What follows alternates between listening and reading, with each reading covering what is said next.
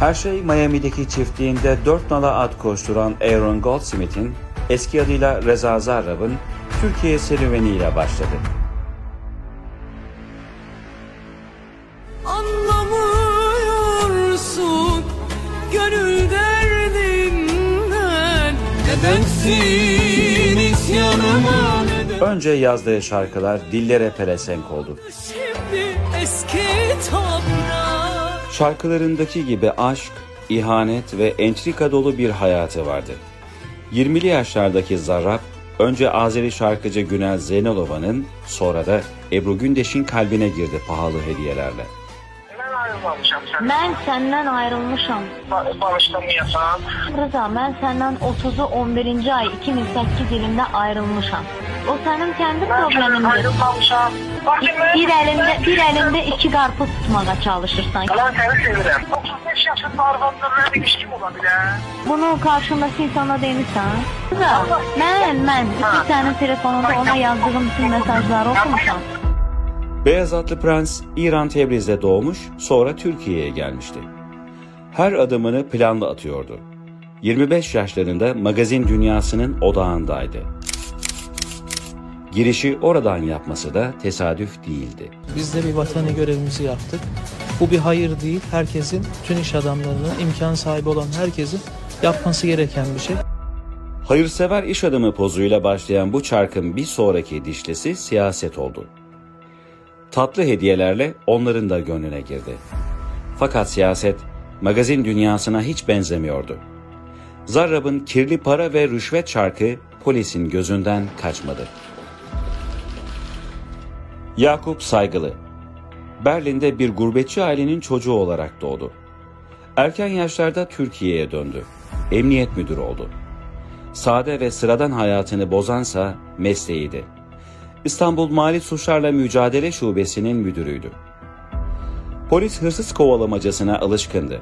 Fakat 2012 yılında izini sürdüğü dosya her şeyi değiştirdi.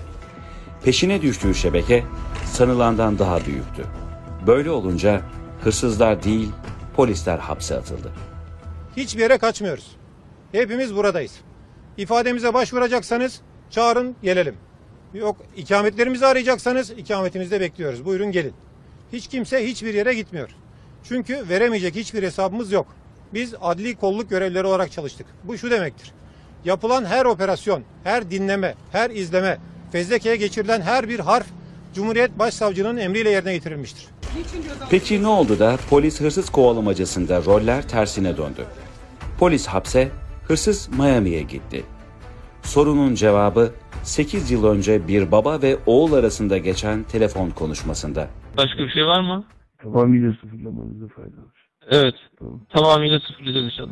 Sıfırlamadık henüz borcum şöyle ki eee, bir 30 30 milyon avro gibi bir miktar daha var. Şey yapamadık, eritemedik henüz. Bir numaralı aktör Recep Tayyip Erdoğan'dı. Çünkü bir e, rüşvet çarkı, bir e, yolsuzluk çarkı kurmuştu.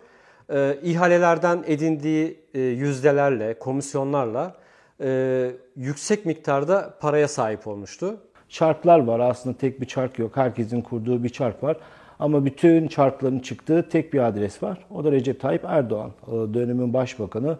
Arada e, ismi geçenler bu belgeselde konuşacağımız birçok insan buradan komisyon alan, e, nemalanan insanlar. Ama esas e, çark ve e, kaynağı Recep Tayyip Erdoğan. sistem deşifre oldu. Sadece bireysel ya da sadece tekil bir yolsuzluk hadisesi değil. Erdoğan'ın kurduğu çark ortaya çıkmıştı. Bu açıdan çok kritikti. Erdoğan da bunu bildiği için yargıya darbe yaptı, Türkiye'de darbe yaptı, hakimi savcıyı tutuklattı ve operasyonu engelledi. Bu aslında Türkiye'de anayasanın iptal edildiği, anayasanın askıya alındığı tarih demek. 17-25 Aralık 2013. Mesut Yılmaz, İstanbul Emniyet İstihbarat Şube Müdürü Yardımcısı. Yolsuzluk soruşturmasının dosyasını ilk o açtı. Rıza Zarrab'la ilgili her yerde elinde çantayla para gezdiren bir adam var. Bununla alakalı neden bakmıyorsunuz diye çeşitli ihbarlar geliyordu. Biz bunları toparladık. Hatta dinledik Rıza Zarrab'ı etrafını. Dinledikten ve toparladıktan sonra bunları bir resmi yazıya çevirdik ve mali şubeye bununla alakalı bilgileri ilettik. Polis şebekeyi onlar da polisi takip ediyordu. Devreye İçişleri Bakanı Muammer Güler girdi. Sonrasında Muammer Güler fotoğraflar gönderdi. Rıza Zarrab fotoğraflar çekmiş beni takip ediyorlar diye. O takip ettikleri fotoğrafı bizim bizim şube müdürüne gönderiyor. Daire başkanı üzerinden. O yani evlat acısı gibi bende duruyor. Ben anladım o kadar. işi. Sen merak etme onların pezevenge onun, onun sana yaptır çektirdiğini ben onunla kat kat burnundan pis bir fitir getiririm o it oğlu için. Hikayenin kırılma noktası da o günlerde yaşandı. İstihbarat dairesindeki memurlar gezi olayları bahane edilerek tayin edildi. Sadece bir isim yerinde kaldı. Hem de başbakanın tasarrufuyla. Siz bir mektup yazar mısınız Tayyip Erdoğan'a diye bana haber gönderdi. Ben de Tayyip Erdoğan'a bir mektup yazdım. Dedim ki benim çocuğumun eğitim durumu var. Bir sene daha bekleyeyim, seneye gideyim. Ben bir mektupla çocuğumun durumunu anlatarak Tayyip Erdoğan üzerinden tayinimi durdurdum. Bu arada 17-25 operasyonlarıyla alakalı malum şubede çalışmalar devam ediyor. Ben tayinim durunca Tayyip Erdoğan'dan dolayı bu bana bağlı olan yani malum şubeye yazdığımız yazıyla ilgili kısım bana bağlı. Bunu benden almadılar. Süreç benim üzerinden yürümeye devam etti. Mali şube polisleri baskılara rağmen paranın izini sürdü. Milli İstihbarat Teşkilatı da Erdoğan'ı yaklaşan operasyon için uyardı. Takip dosyasında bütün ipuçları birbirine bağlandığındaysa ortaya milyarlarca dolarlık yolsuzluk çarkı çıktı. İlk bakışta olay Amerika Birleşik Devletleri'nin İran ambargosunun delinmesi ve Zarrab'ın rüşvet ağı gibi görünse de dosyadaki gerçek halkın milyarlarca dolarının nasıl çalındığını belgeliyordu. Ambargoyu peki nasıl deliyorlar? İşte İran'a mal satmış gibi göstererek e, işte sahte faturalar, işte Çikinova dediği, Rezanlı Amerika'da tahtaya çizerek anlattığı birçok yöntemlerle bu parayı bir şekilde İran'a cash olarak ve altın olarak yolluyorlar. İşte dediğimiz gibi mesela buğday satılmış gibi fatura getiriyor Reza ve şirketi. E, Halk Banka'dan parayı alıyor, kendi komisyonunu alıyor, Türkiye'deki yetkililere rüşvetini veriyor. Cash'te yukarı dediğimiz bir numaraya kadar rüşvetini verip kalan parayı İran'a yolluyor. Kağıt para ve altın olarak gönderiyorlar. Dubai üzerinden çok çalışıklığını görüyoruz. Bu şekilde ambargo ediliyorlar. Peki kim kaybetti? Tabii ki e, Türkiye kaybetti. Bir, Türkiye, Türk şirketleri kaybetti. İş adamları kaybetti, KOBİ'ler kaybetti. İran'a mal satıp para kazanabilecek şirketler kaybetti. Yani ekonomik anlamda tabii ki ülke çok fakirleşti. Türkiye'ye girmesi gereken girmesi gereken para e, bakanların, AKP'lilerin, Erdoğan'ın ailesinin e, cebine girdi. Çiftçinin gıda satışı yaparak ya da ilaç e, satışı yaparak e, temel ihtiyaç e, ürünlerini İran'a satarak para kazanması gereken esnaf bunu kazanamamış oldu. Fransa ne yaptı? Aynı durumdaki ambargoda e, ambargo e, devam ederken şöyle bir imkan sağlanmıştı bazı ülkelere. İran'dan tamam doğal gaz satın alabilirsiniz, petrol satın alabilirsiniz ama karşılığında para değil nakit para vermeyin. Bunun yerine temel ihtiyaç ürünlerini, gıda ve ilaç ürünlerini satın demişlerdi.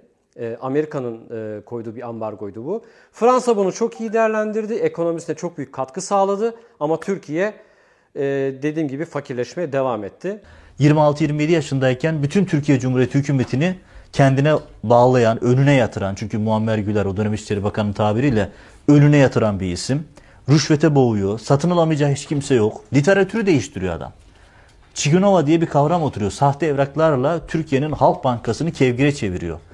Bakanlarla rüşvet pazarlıkları yapıyor ve Birleşik Arap Emirlikleri'nden gelen kişilere İstanbul'da kadın ayarlıyor. Böyle bir takım kirli işlerin içerisinde. Hatta Erdoğan ailesiyle o kadar yakın ilişkiye giriyor ki Erdoğan'ın, Emine Erdoğan'ın kullandığı o 50 bin dolarlık, 40 bin dolarlık, 30 bin dolarlık, 10 binlerce dolarlık çantaları var Erdoğan'ın, Emine Erdoğan'ın.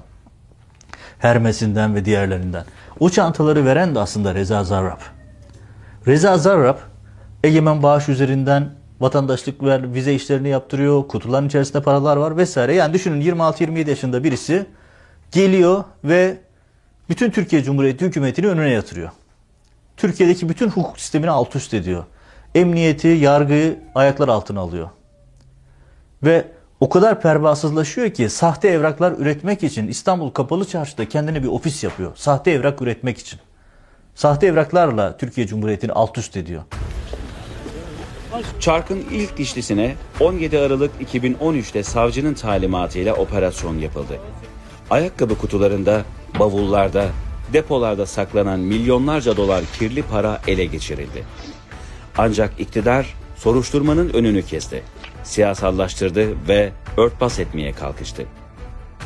17 operasyonundan sonra görevden savcısı alındı. Ekrem Aydiner yerine atandı.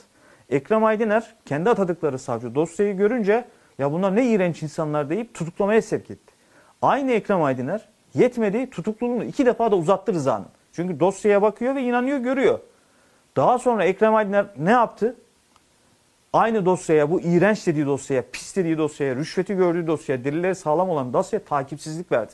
Sonra ne yaptı? Bir de operasyonları yapan polislere bununla alakalı e, iddianame yazdı ve müebbet istedi. Bence 17-25 bir çöküşün başlangıcı. Yarım aksak giden bir devlet sisteminden bir kabile devletine geçiş.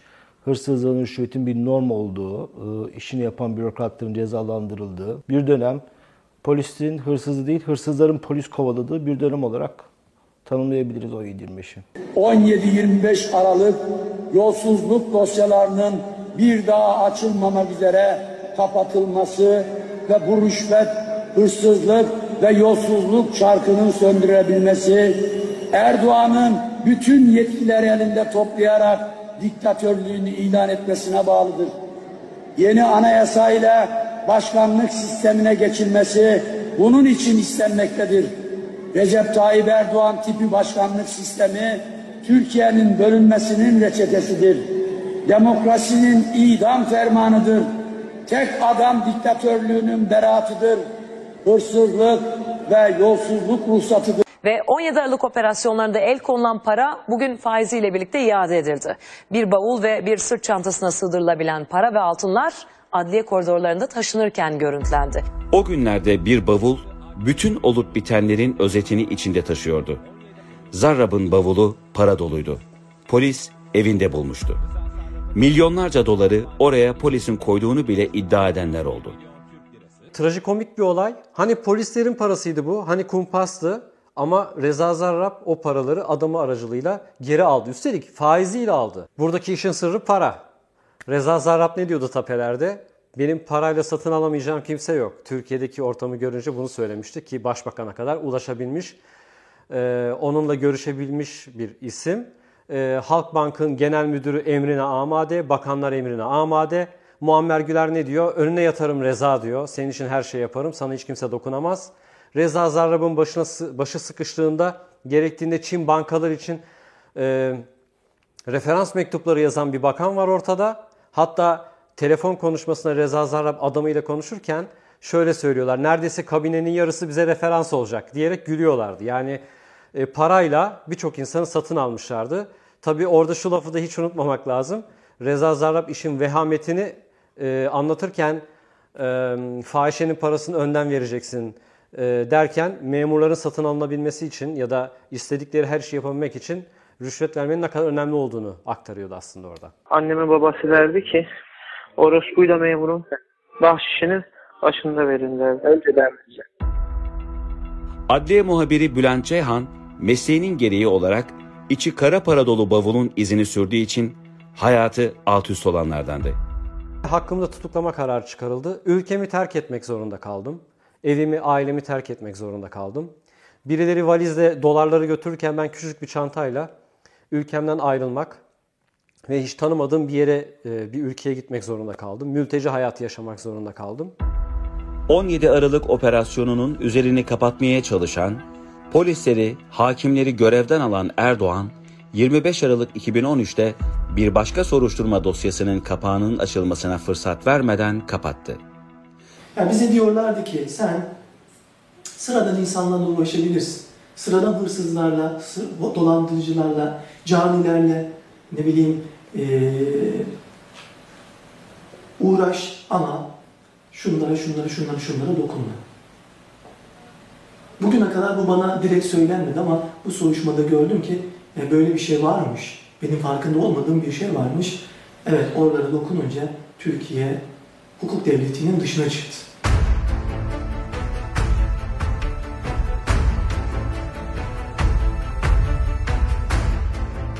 Erdoğan anayasayı askıya aldı. Yargıyı, emniyeti dağıttı. Bu panik halinin sebebi savcı Muammer Akkaş'ın hazırladığı soruşturma dosyasındaki belgelerdi. Bu dosya imar yolsuzlukları ve iktidar eliyle oluşturulan daha büyük bir çeteyi gözler önüne seriyor, uluslararası arenada terörü finanse etme iddiasıyla aranan isimlerle rüşvet pazarlıklarını içeriyordu.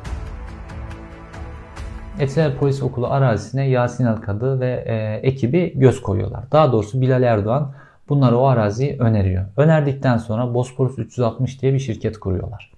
Bu şirket bu araziyi alıp e, Etiler Polis Okulu'nu bilinmeyen bir yere sürmek istiyor ve araziye konmak istiyor.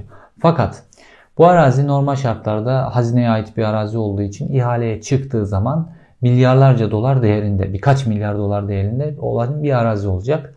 Bunlar diyorlar ki biz öyle bir düzenek kuralım ki burada bu arazi ihaleye çıkmadan biz alalım diyorlar. Ve rant işte burada başlıyor. Şimdi burada kurdukları düzenek şöyle. Önce bu araziyi depreme dayanıklı bir arazi olduğu halde araziyi deprem bölgesine sokuyorlar. Deprem bölgesine soktukları andan itibaren Boğaziçi yasası bypass oluyor. Kentsel dönüşüm yasası devreye giriyor ve Çevre Şehircilik Bakanlığı orada artık tek yetkili oluyor.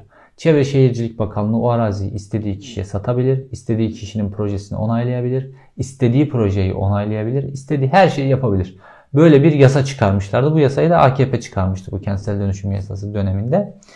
Araziyi deprem alanına soktukları andan itibaren artık ihalesiz satılabilir hale geliyor ve tabii ki bu ihalesiz olarak Çevre Şehircilik Bakanlığı bu araziyi kime verecek? Bosporus 360'a verecek. Ne kadara veriyor? 430 milyon liraya veriyor. Milyarlarca dolar yapacak bu araziyi. İşte bu fiyat farkından rant dediğimiz şey patlıyor. If you, if you like, we can. Uh, I can introduce you. We can give you some reference to a local Istanbul-based architecture firm. They're working with us on this project in Kartel. İmar planlarının büyük bir bölümü Sayın Başbakan'ın talimatıyla yapılmıştır. Bir havuz oluşturulmuştu aynı zamanda. Ee, Bu havuzda elde edilen paralarla Sabah ATV grubu satın alındı. Ee, Bu e, ihaleye katılan, daha doğrusu bu havuza katılan bütün iş adamlarına da daha sonra devletin en önemli ihaleleri verildi. Bu ihaleler verilirken yine komisyonlar elde edildi ve o komisyonlar Tayyip Erdoğan'ın ailesi tarafından, yakınları tarafından ve bakanlar tarafından paylaşıldı. Size ne, ne söz verdiyse onu getirecekse getirsin, getirmeyecekse gerek yok. Başkaları getiriyordu, o niye getirdi? Laf mı ya? Hiç. Bunlar ne zannediyor bu işi ya? Ama şimdi düşüyorlar. Kucağımıza düşecek. Merak etme.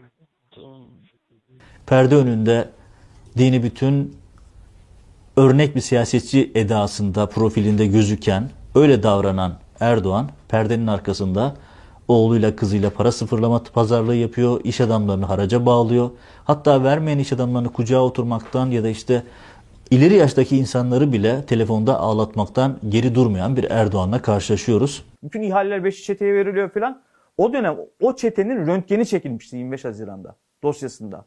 O dönem siz bu dosyaya eğilip üstünde dursaydınız, o dosyaya sahip çıksaydınız bu beşli çetenin ondan sonra yediği milyonlarca doların hesabını sorma şansınız olur ve bunları engelleyebilirdiniz. Şimdi engelleyemediniz ve milyonlarca dolar parası gitti ülkenin. Erdoğan ailesi panikteydi. Evlerindeki milyonlarca dolar kara parayı başka adreslere taşıdı, aklamaya çalıştı.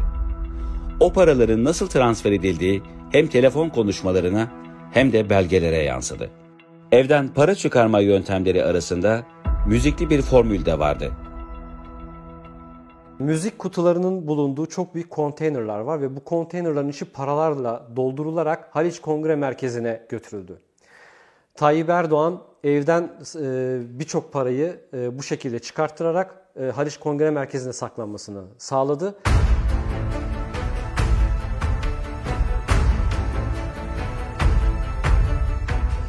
Ve şimdi Ergenekon'dan çıkıyoruz. Erdoğan çıkış yolunu Silivri'de buldu. Bir zamanlar şahsının desteklediği operasyonlarda hapse giren isimlerle anlaştı. Bu isimler ülkede Gladio'nun derin çetelerin temsilcileri olarak biliniyordu. Onlar Erdoğan'ın talimatıyla hapisten çıkarken içeriye polisler atıldı. Polisim ben polis. Hırsız, terörist. Gördün mü? bulur yakalarım. Savcı olarak ben bunu yapmam gerekiyordu. Yani bir polise diyemezsiniz. Yani sen hırsızı yakalama. Hırsız istediği bir hırs çalsın, çıksın diyemezsin.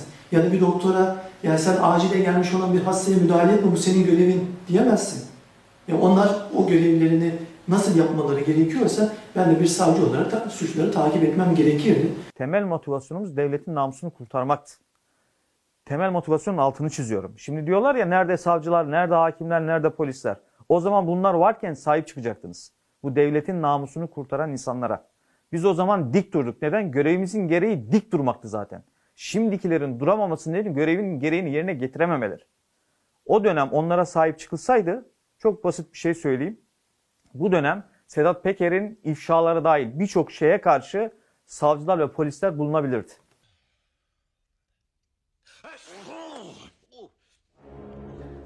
Erdoğan, Mr. Bean filminin bu meşhur sahnesinde olduğu gibi tabloyu daha karmaşık ve içinden çıkılmaz bir hale getirmişti.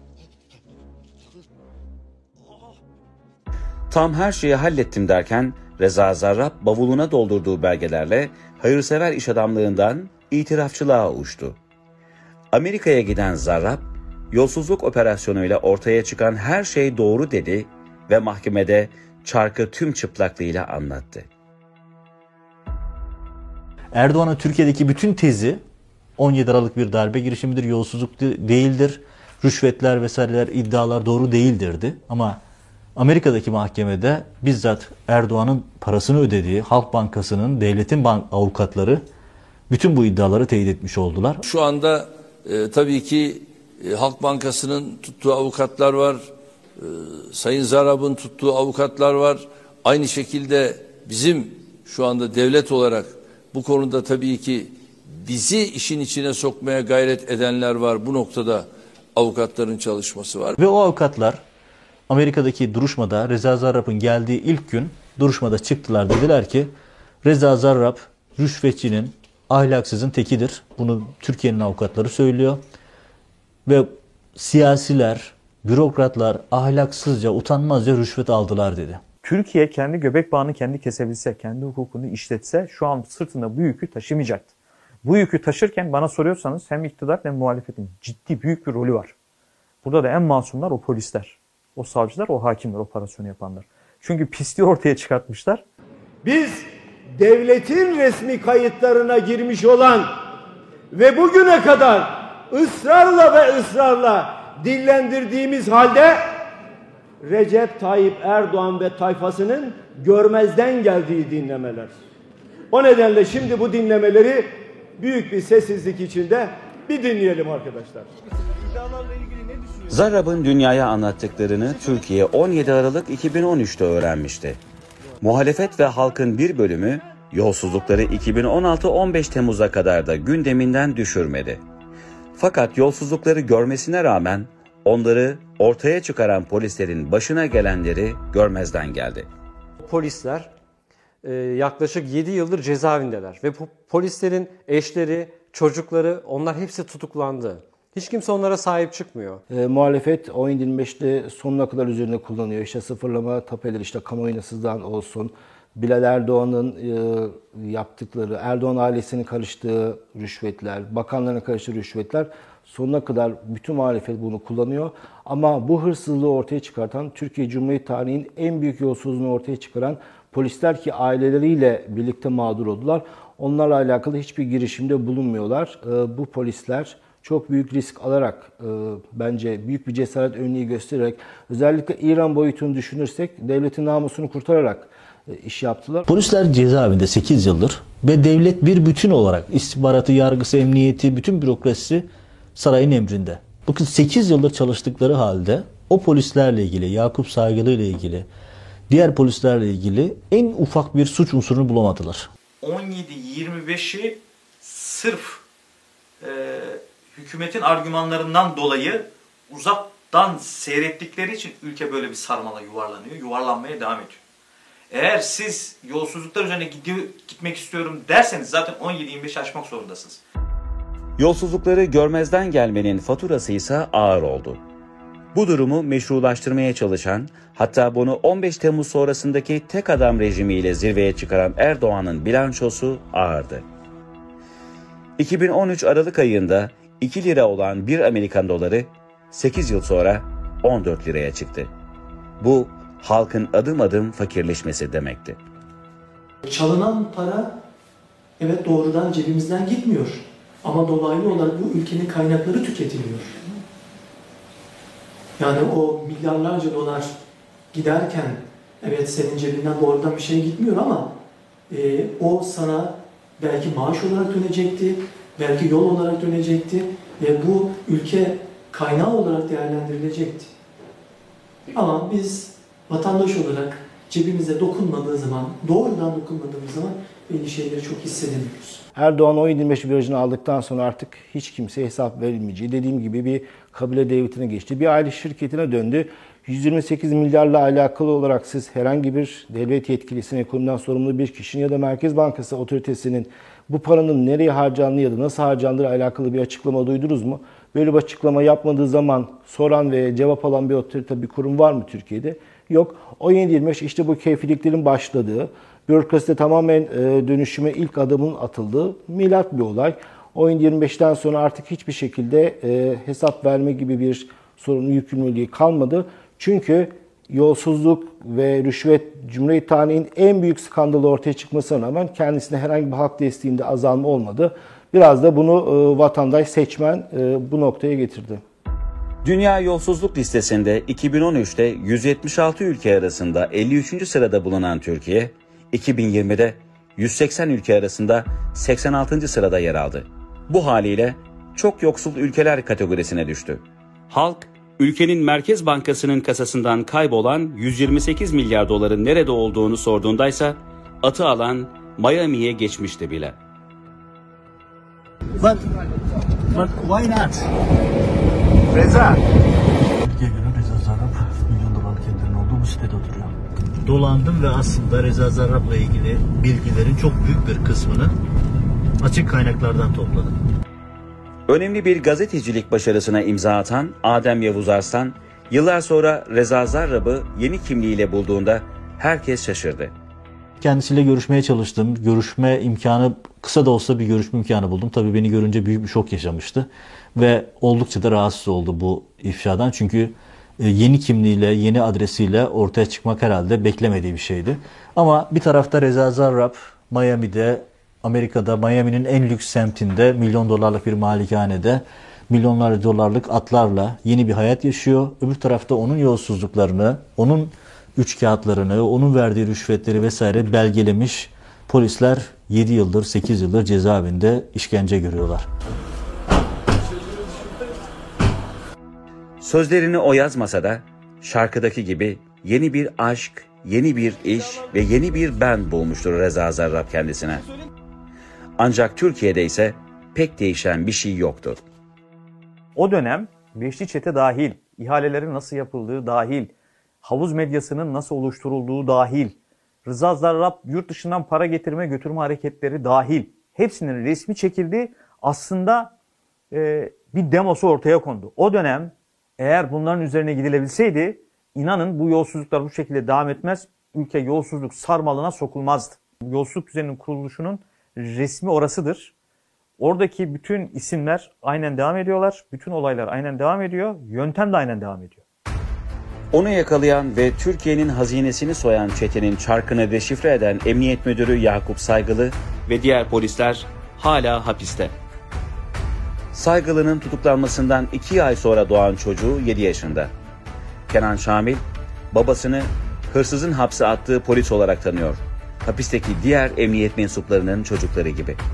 Onlar geliyordu benim elimi öpmeye ama şimdi ben gidiyorum onların elini öpmeye, elimi öptürmeye. Onlar gibi ömür boyu bu utançla ve kara lekeyle yaşamaktansa bir saniye bile yaşamaktansa ben ömür boyu Ömer Köse'nin eşi olarak şerefle yaşamayı tercih ederim. Allah bildiği gibi yapsın. Yapanlar utansın. Yapacak bir şey yok çocukların. Suçu yok. Her şeyini sağlıyor. Hırsız bu Allah'ta. Başka bir şey yok yani. Ama kirada oturuyor. Para pul çalmadı. Adam öldürmedi. Türkiye'ye satmadım. İnanamıyorum böyle bir şeye. Şok içindeyim ve yani orada başka bir hikaye var. Burası başka bir hikaye. Türkiye 8 yıl sonra Zarrab'ın ilk aşkına nasıl ihanet ettiğini magazin programlarında konuşuyor. Zarrab'ın mahkemede çizerek deşifre ettiği Erdoğan'ın çarkı ise dönmeye devam ediyor. bir hükümetin bir devleti nasıl soyduğuna hep beraber tanık olduk. Yolsuzluk çarkının ağır faturasıyla yüzleşen Türkiye'de herkes biliyor ki hala çalınan paralar bazı evlerde ayakkabı kutularında saklanıyor. Yolsuzluk mu var? Hırsızlık mı var? Bin bir çeşit yalan dolan dört bir yandalar. Yolsuzluk mu var? Hırsızlık mı var?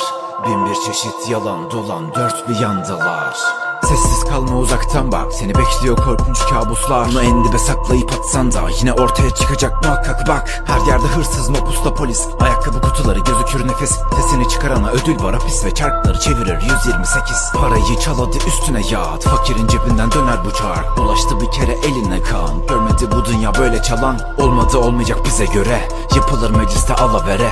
Rüşveti görürsen bize de ayır Ve önüne yatarım olurum köle